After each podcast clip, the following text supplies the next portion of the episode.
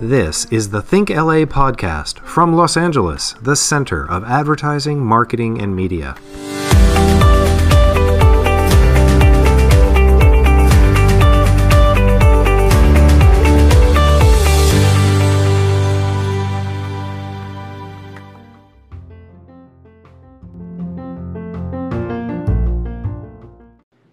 Welcome to the Think LA podcast. I'm Don Lupo, Executive Director for Think LA.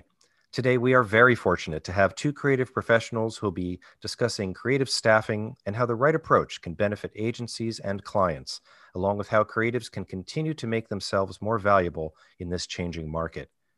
With us today is Sarah Smith, founder of Hope Creative. Sarah is a former Atlanta resident enjoying startup culture and the marketing and advertising industry in Southern California. A design and marketing adept, Sarah believes in building brands and teams that inspire and use their collective voices for good. She's led strategies and teams in marketing, branding, and creative on both brand and agency sides in the wellness, cannabis, and tech spaces, and she still loves print, which I'm all for. Jim D. Piazza is a copywriter, brand builder, and decade long ECD. He's now founder of Area of Expertise, a full service marketing collective that curates freelance dream teams from their exclusive roster to help modern marketers get things done. Their experience includes auto, beauty, cannabis, beverage, CPG, and much more. Their diverse roster at Area of Expertise starts with the heavily vetted connections of the founder. Thank you both for joining me today. I'd like to start by asking how things are going as we start this new year. Things are going really well. Um, we actually have had many pivots in our small agency, one of which was to become a co op after COVID happened. Um, you know, we, we lost a few of our accounts, and some people were working and not others. So we just kind of banded together and have completely redefined uh, the agency model, flipped it on its head, and we're doing a, a co op, people over profit. That's great. Jim, how about you? Um, uh, thanks for having me, Don. We're doing great. Uh, we started middle of last year, and we've been uh, growing uh, ever since. The roster grew really quickly. We're now uh, speaking with lots of different clients uh, with the beginning of the year happening, which has been fantastic. very similar in the sense of we're a collective. So co-op, Sarah is a co-op, and we're a collective.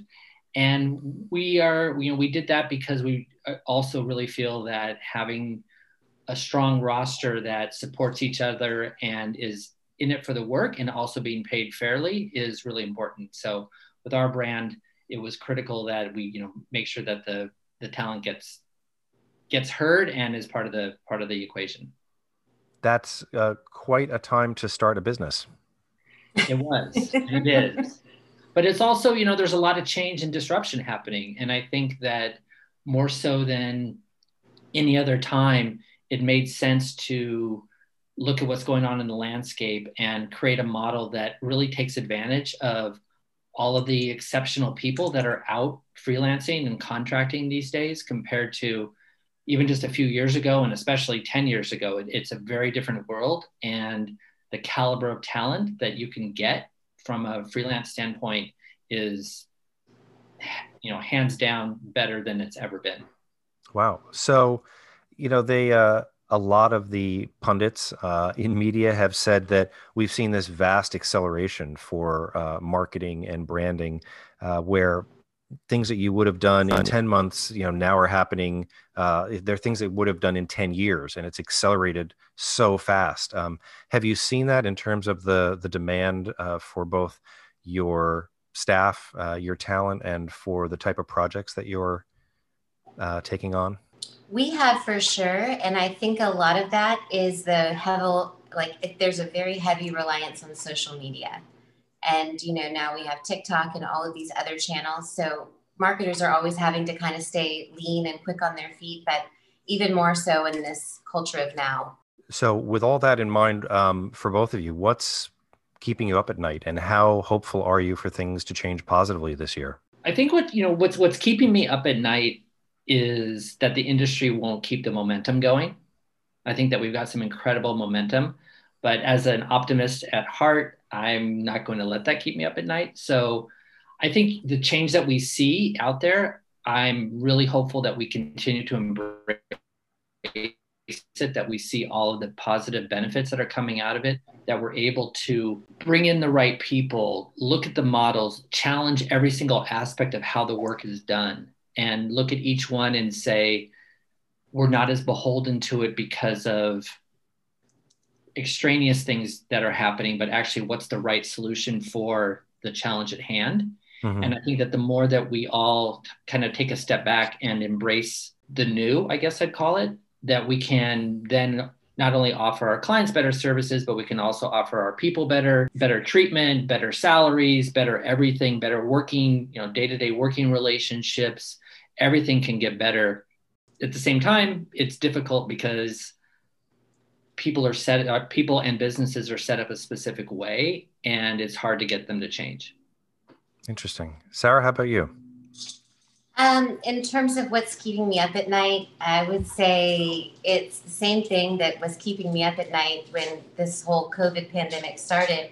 And that's just getting people work, you know? Um, it's been tough and we've had to band together and, and, you know, use all of our grit and get crafty.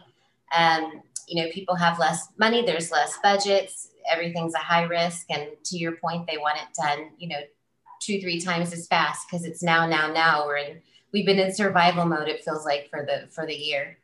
Um, but I think just to provide jobs, create, you know, fair work, offer a fair price and the work that we do, I think we really need to amplify what's going on in the world and use our channels as a voice for the people. Sure. Yeah, if I could add to that, mm-hmm. I agree that you know, finding people work is really that was that's the biggest thing for me too is you see so many people out there and you think how can i help them and and i think creating like whether it's the co-op or the collective that looks out for each other is a really nice way to help the talent that's out there not just think of themselves as a solo practitioner but like how can i help the rest of the community that i'm part of get work. So banding together and saying like, well, I'm not just going to go after a writer job or I'm not just going to go after a designer job. There's a project out there and I can bring those people together, or I might just be part of a team that's going to do that. So suddenly the people who are out freelancing have a lot more opportunity when they're not just going after solo things, they're going after bigger slices of the pie. For everyone. So instead of unicorns, it's a tribe of unicorns. A tribe a of flock. unicorns. Exactly. Yeah, what is what is a group of unicorns called? Uh, a sparkle? Going, a sparkle. I like a it. sparkle of unicorns. a sparkle of unicorns. There and we go. I, I would agree that if you have a lot of unicorns together, especially advertising marketing unicorns, you are going to get that is your best way to get sparkle. I think I think we created something new. I think we definitely did. Exactly. Yeah. Uh, well, you know, speaking of all that, we we're seeing fewer agencies of record, and we've been seeing that for the past several years. And we're seeing a lot more marketing going in house for brands, especially in the last year. So, in your opinions, how can agencies best prepare for more of this project work from current and potential clients in what's really a crowded market? I think we need to lean into teams. You know, to the point of of uh, you know, we're not just lone freelance, you know, brands and verticals before. I think we just need to lean into those teams, keep building those teams, and offer that full agency service with freelancers.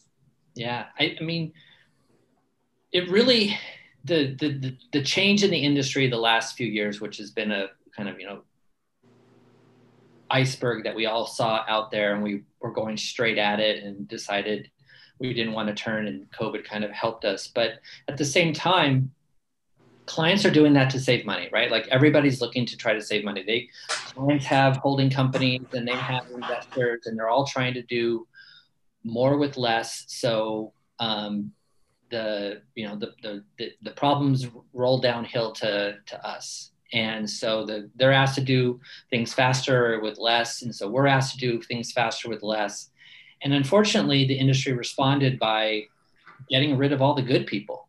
That I mean, that was really, really where it started. I mean, that's they looked at the industry and said, well, can we have one good person with a lot of experience, and then we'll bring in more junior people to to make to make up the work. And So I think for them, for the agencies to compete these days, um, and preparing for the project work is it's it's exactly what Sarah's talking about. It's about teams. It's about special specialization, if I can say that word. Um, it's really about having the right people. Can you offer your clients something that the others can't? And I think that that's where, when it comes to projects, and it isn't just about um, uh, doing great work, right? Like, do you have more awards? Like, do you have more awards? Can you offer more experience? Can you offer quicker ideas? What's different about your specialization that will make the clients want to want to sign on? Because every place says they can do great work. The issue sometimes is the people that are put on the business aren't the same ones that uh, you know that helped build your reel. I mean, I just I, I would agree with that. Um, leaning into teams, people you you know you it, it it's difficult to just assemble people who've never seen each other and say, here you go. Okay, let's go market this. Uh, it's very important to have people that gel together, but on the same token, to have very diverse teams so that we're hearing voices from all perspectives, right? So yeah. in, in terms of that, are are both of you doing things to, you know, obviously you're bringing in different freelancers from different areas of expertise who may or may not have worked with each other. How how are you building that rapport with teams that may be new to each other? For us, the way that we build the rapport is it really starts with and you said at the beginning of you know setting me up is that if you're bringing in people that you've pre-vetted personality wise i think that's a huge huge part of it. So everybody that's on our roster happens to be people that we either know or people we've met. And so i know that personality wise that they can work together. Very true to sarah's point though the personalities you still need to think about the people you're putting together. So even if everybody is very congenial, there's still some people who might not vibe with each other. So I think it's really about thinking about those personalities and making sure that they will work together, even if they never have. You're still thinking you know them well enough that you can put them together. And also the value of a project manager, which you know we've ah, learned yeah. the hard way a few times clients maybe they don't have a budget or they want to cut corners here and there and we thought okay well we'll just cut the project manager. Big mistake. You have to have that person that really vibes with the client and and speaks client you know? Very I important. totally agree that having that point person have building that trust that they're not just going to be handed a bunch of people that now they are being asked to manage. The clients the client clients want the same i believe clients want the same model that they've always had which is a point person and some really great people doing the work. And the difference now is i just don't have as much money as i used to. Right. And so how do i how do i get that model? And i think that so the project management a brand person somebody who's going to be that day-to-day person is critical and removing them from the equation is a huge mistake.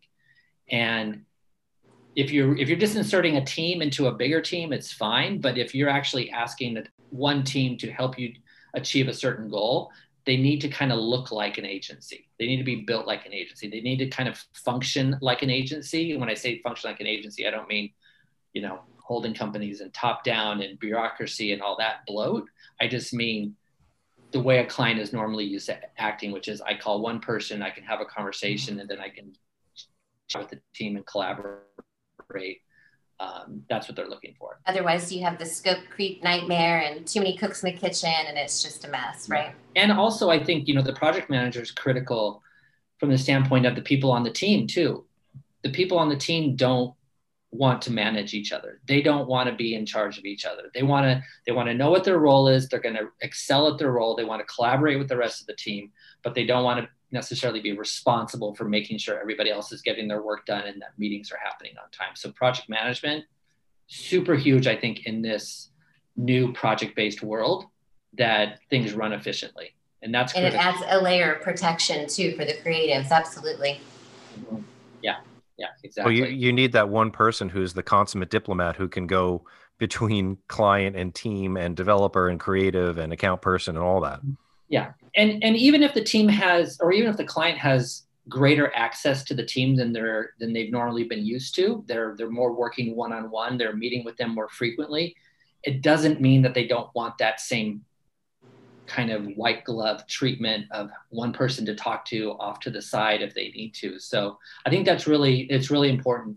The other thing I think that is important when it comes to specialization when it, treating projects is that kind of like all killer um, no filler approach where it's just the people that should be on the business and that's another way that i think agencies can compete when it comes to projects which is just put the people on the business that need to be there. And I remember a few years ago, maybe longer than that, I was on a pitch team and the agency said, What if we just try to do this really streamlined? Let's just put this small group of people on it. We're going to go the ninja approach to it. And if we win, we win. If we don't, we don't. But it'll, we can get in and get out. And who knows what happens.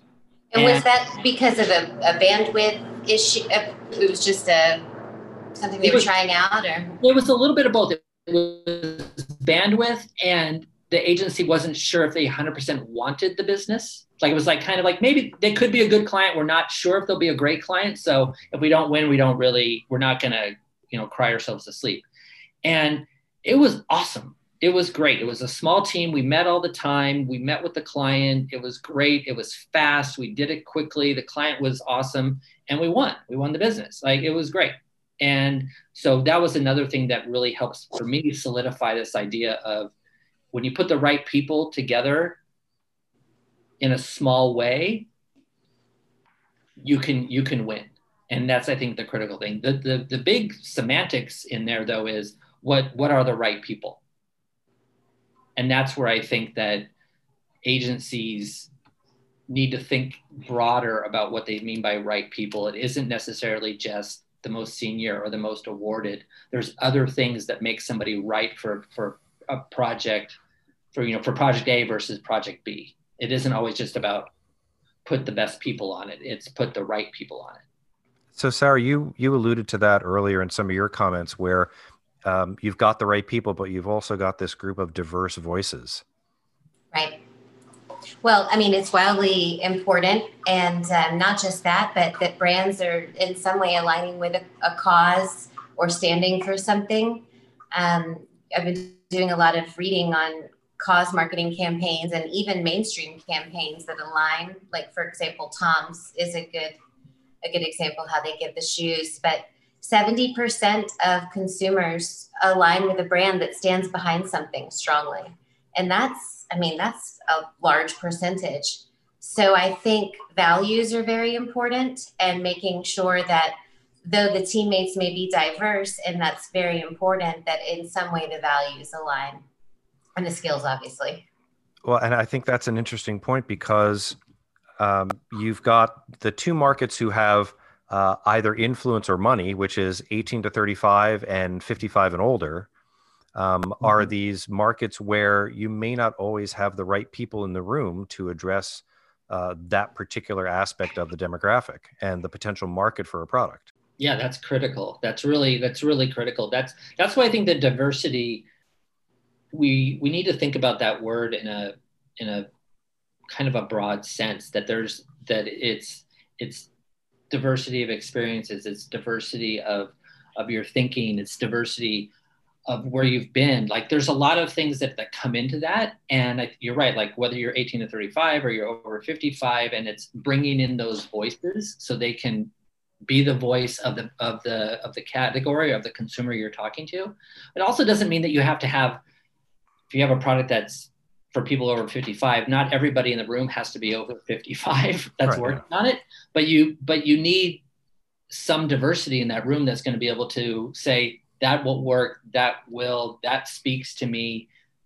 We all use our gut in this business which we all know is like a combination of you know it's like your your brain and your experiences and there's all kinds of things that come from gut and in your general knowledge. So just for me the diversity thing is is so hugely important and um, as we've built out our roster we're really thinking about diversity in a really broad kind of way so we're making sure that to make sure that we're talking to everybody. We're making sure that we're we're not leaving any any sort of ideas or experiences off the table that might help resonate with the consumer and build affinity for the brand.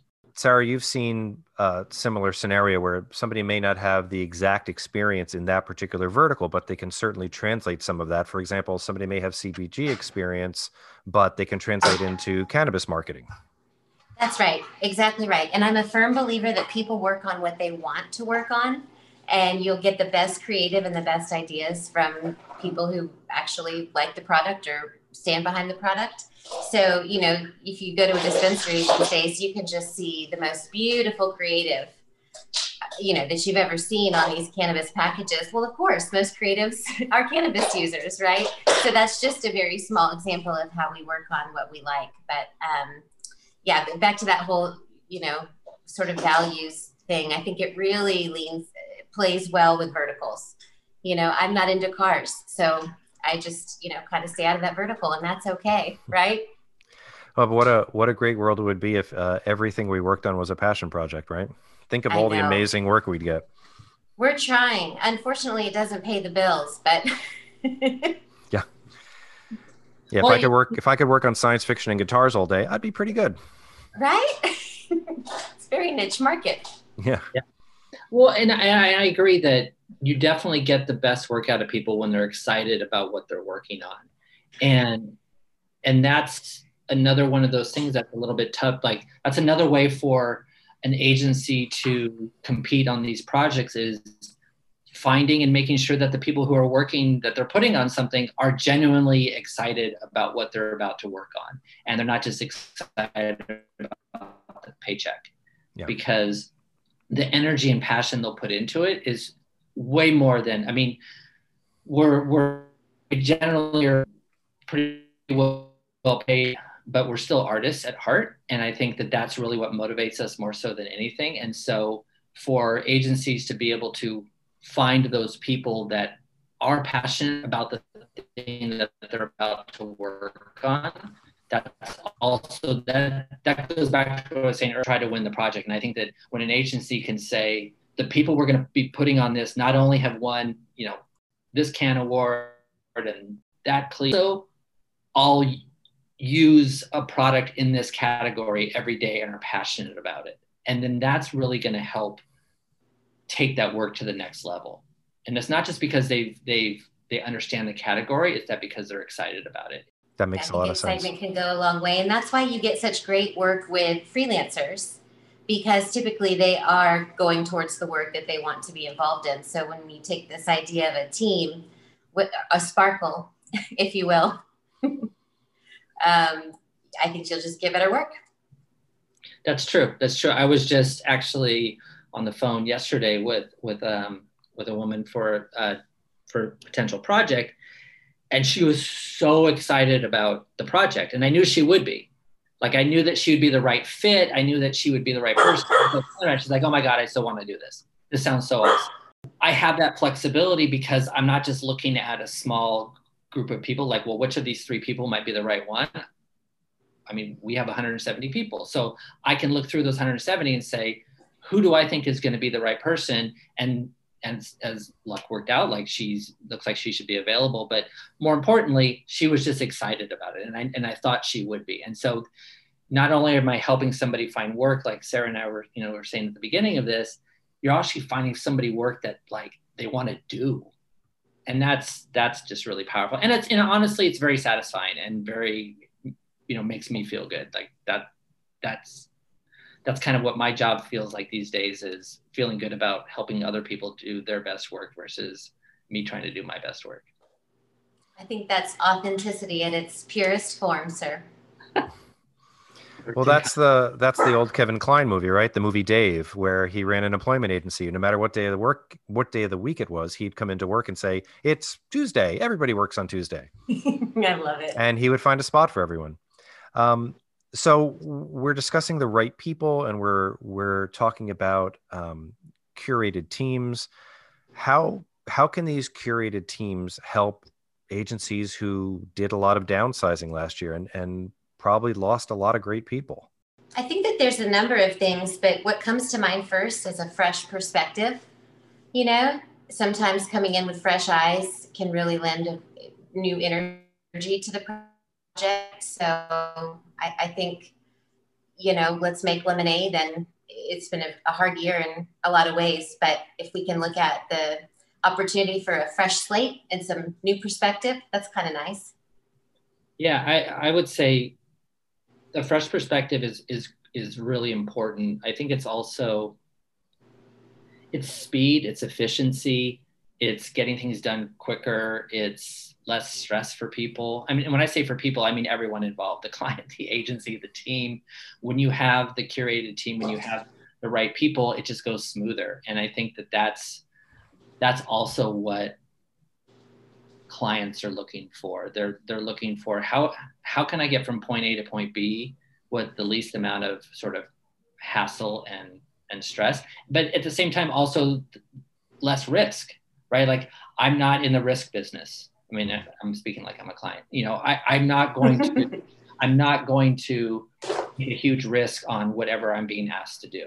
Um, clients' jobs are on the line, you know, on on a lot of these bigger projects or these important or high profile, high priority things. And and that kind of goes back to earlier when I was saying that I'm worried that people the industry might revert back to how it's been because it's familiar.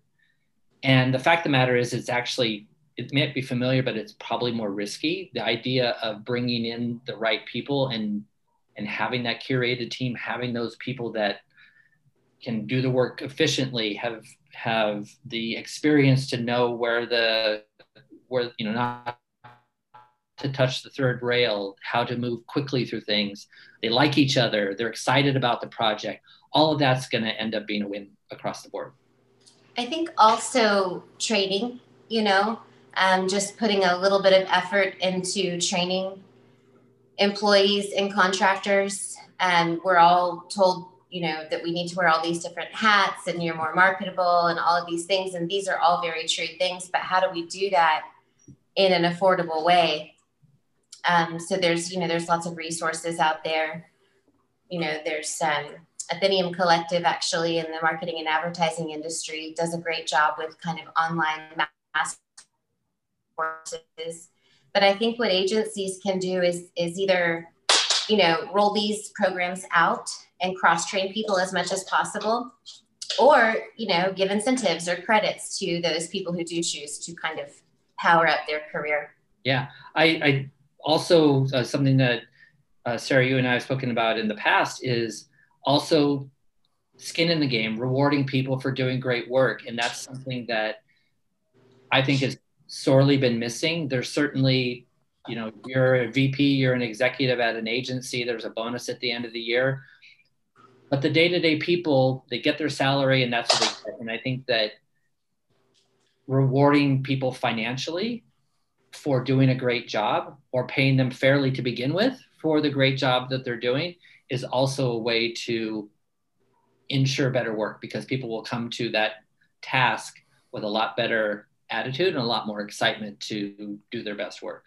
Oh, I was just going to say we have a kind of a transparent model where you know everyone knows the the markup of everything and what the what the ledgers look like and it's very unusual but i will say that something that it does is um, we have a lot of trust amongst our team and and so in that way it works so you're both you're both literally becoming the change you want to see in the industry and that's that's, that's a rare right. opportunity it is. It's it's really really exciting too, and and the the change that I think that we're trying to enact. It's not necessarily revolutionary, but it kind of is. Mm-hmm. Like I think there's a lot of things that just seem like the obvious things that need to be done, and when you put yourself in a position where you can make those decisions and choices for the greater good of not only the employees but for the process and for the general outcomes then you can win. And I think that that's where agencies are, are, are trying to figure out the right way to adjust and do all the things that we're talking about that need to be done still trying to fit within their existing model which i think is probably doable there's there's room for everybody for sure it's just a matter of how do you deliver the things that that clients are looking for and i think that the idea of like you said like the curated teams is really critical I also think that creative service managers that they created a list of their go-to people and they knew more about them than just I like them. If they know what brands they've worked on, what they're passionate about, why they're going to come in, then when they're selecting those freelancers, they can do a better job building the team that ultimately will generate better success for their clients. Up until this point, I feel like a lot of times is dialing for dollars. Are you available? Are you available? Are you available to come in on my project? And nowadays, I think that there needs to be some more attention given to finding the right person, not just the available person. Well, especially in a time where voice is so important, you know, the, the brand voice and tone and kind of all, all of these, every little message is so scrutinized these days. So it's very important that we're coming yeah, correct. Absolutely. And the voice of the people doing the work in the first place, right? So it's, it's the, like the voice of the people that do the work that create the voice of the brand. Like all both of those are really, really critical. So um, I think that we're in a really unique position nowadays where where that can be done. It's just it there just needs to be some more attention given to it. It's a little more work, but the outcome is worth it. So following up on that, Sarah, what advice would you give to creative services managers who are, you know, working in an agency and trying to find the right creatives for a project and now they've, you know, they've lost a certain portion of their team last year? I think it's really important that you get to know your people. Um, you know, back to that sort of brand voice and perspective. And I act as kind of the creative services manager on many of our projects. And, and one of the things I like to look at is okay, you know, what, what does the client's voice and perspective look and feel like? And who, who do we have that could really do that justice? Um, so I think that that's really important. And then yeah, back to that whole fresh perspective, fresh eyes thing. I think that's wildly important these days because we've, especially you know, brands that have been along around for a very long time. It's a different world now, you know, and every little minute detail um, of the social landscape you know it's it's it's our world now. And to not talk about that in marketing we would just be remiss. So i think that get to know your people what are they passionate about? What drives them what are their hobbies these things and and you'll have a much more authentic approach to the marketing campaign. Sarah i got i got a question on that. Do you think that's different in how most creative services managers look at their people? Do you think that they think that they know everything about them or is or is this like do they do they know all this about them or is it a different filter or a different way to look at them? I think that in the past we were sort of not allowed to use our voice as much in a corporate setting. And in you know 2020 and 2021 it's kind of ingrained into you know you are who you are with with unapologetically i think. And in the past there were, you know, I've had hiring managers or, or, creative managers, and of course they didn't know that I was in a, you know, punk band on the weekends, for example, or something mm-hmm. like that, um, because it wasn't really accepted, I don't think, for a long time. Whereas now people are embracing differences and they're embracing, you know, oh, you're really into, you know, karaoke rooms. Well, I am too, and and then here comes the the next greatest ad campaign, right?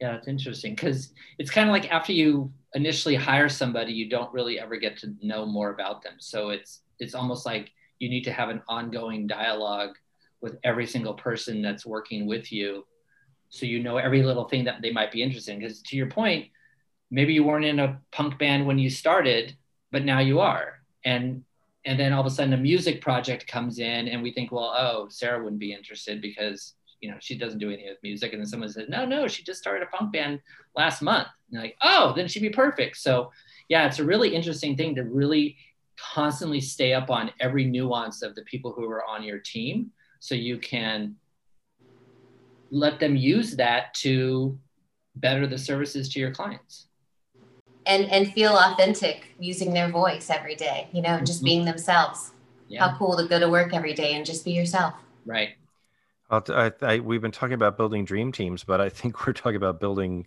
kind of a dream job scenario for everybody. Being your authentic self, bringing your whole self to work and working on projects you love. I, who wouldn't love that? Right. Yeah. I absolutely. think it's all possible.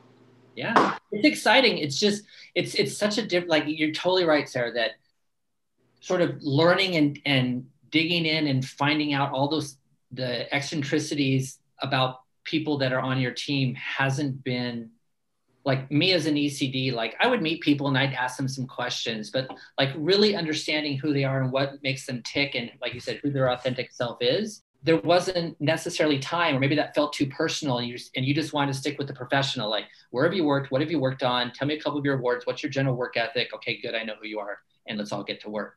And there's a richness to each person that if you bring that out, then you can really use that to do better, you know, to do better work for everybody. So, looking at this from another angle, what advice would you give to creatives to keep themselves marketable? And what mistakes do you see most often in the way that creatives market themselves? So, one of the biggest mistakes I see with creatives and honestly advertising people in general is keeping everything updated. You know, you build your LinkedIn, you build a website maybe, and then you don't touch it for years. It's one of those things you got to stay up to date on every day, every month. Anytime you have something new, get it in there because as we were talking earlier, you never know what that thing is that's going to get an agency to call you, get a client to call you, that's going to make you the most interesting person for that project. And so maybe you're in a band and nobody knew it, and so you'd be perfect for a, for a music project.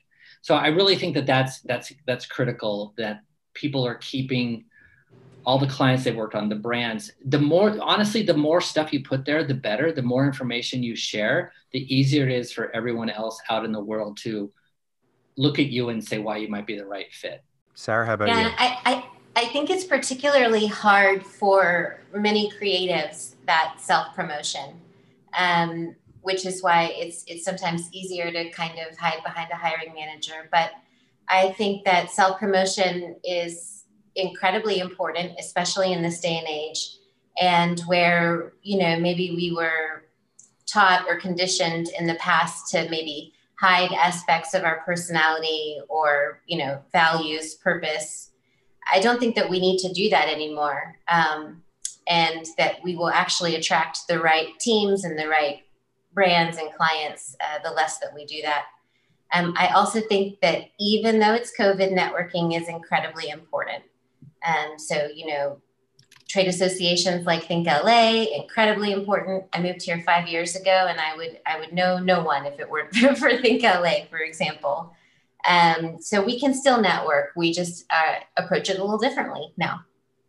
Yeah, I, I agree. I think the idea of self promotion. I kind of jumped on the website part of part of the equation, but yeah, just general self promotion is really important. It's it's easy to say, well, I five headhunters know who I am, or I made this call yesterday.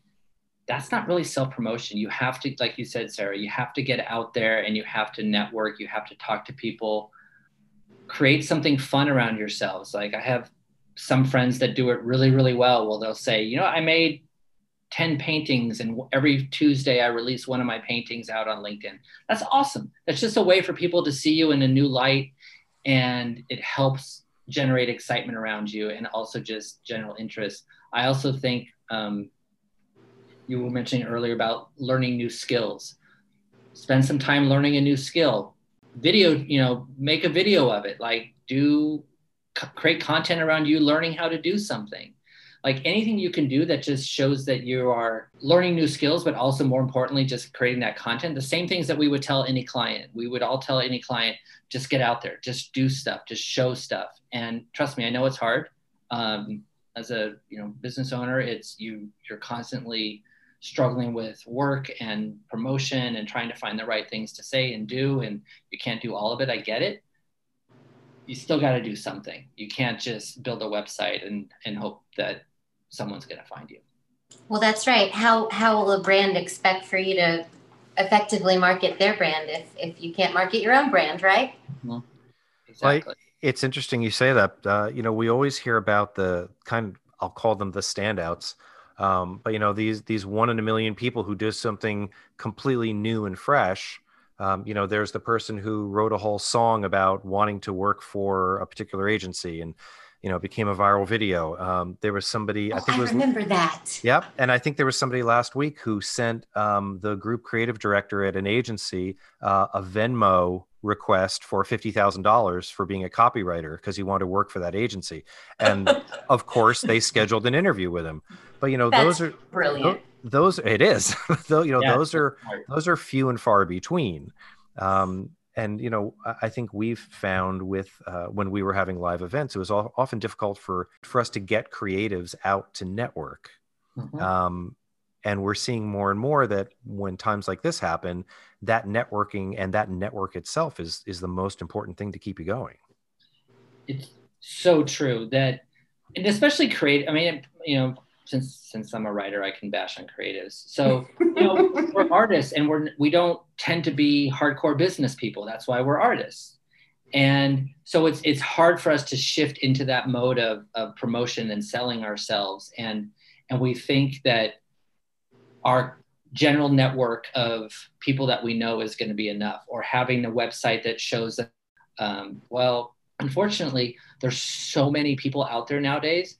If you've got a Cannes Lion get in line behind 100 other people that are also freelancing that want lions so Hmm. what are you doing to help market yourselves? And you and you've got to put in that little it doesn't mean you have to do a ton of work but you got to put in a little bit of work to find ways to network call people post things whatever it might be but it's kind of antithetical to a lot of creatives to do it.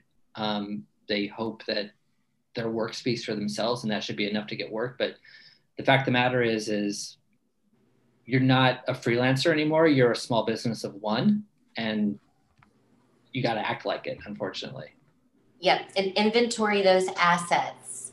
You know, um, yeah I, I I went to this. It was sort of a, a new agey type of business leadership uh, weekend pre-COVID, and that was one of the things that they just kept talking about over and over. And I'm like, okay, the asset list. But when I finally sat down and literally wrote down every person in every industry that I have helped or has helped me, or you know, we work together here, but now they're there, and that's my favorite skincare line. I mean, it's just really once you put it all on paper, the web just sort of starts to make ripples. So know your assets. Your assets. I love that. Inventory your assets. Yeah. And and once you have that huge spider web, contact 10 of those people a day, five of them a day. And just and with your updated website and your updated content and all of your things, and just let people know what you're up to. Your new punk rock song Yeah. called Sparkle. Sparkle, yes. How do you make an angry punk song with sparkle? You know what? That's my project. That's going to be my creative project. um, I I really want to thank both of you for today. Any final thoughts for either agencies or resource managers or creatives or just something in general that you'd like to share? Um, I would just say, you know, continue to be authentic. Remember that we have, we're as creatives, we have a lot of power, and with power, there's great responsibility. Stay up on your trade associations, join groups, create and cultivate creative mornings, Athenium Collective, Girl Boss, Fishbowl. Those are my secrets. Yeah, my my mine would be get to know your people as well as you possibly can and really understand who they are and what makes them tick and what you can do to reward them and bring them in and and really ultimately know that when it comes to advertising marketing all of that experience is a superpower Well, that's fantastic. Thank you both so much for joining me today. I'd like to thank Sarah Smith of Hope Creative and Jim D. Piazza of Area of Expertise. Uh, we look forward to hearing from both of you more and uh, wishing you all the best in the new year. Thanks so much, you. Don. Thank you for joining us for this episode. To find out more about our upcoming webinars and events, please go to thinkla.org. You'll also find information on membership and how we continue our mission of serving the Los Angeles advertising, marketing, and media community. Take care.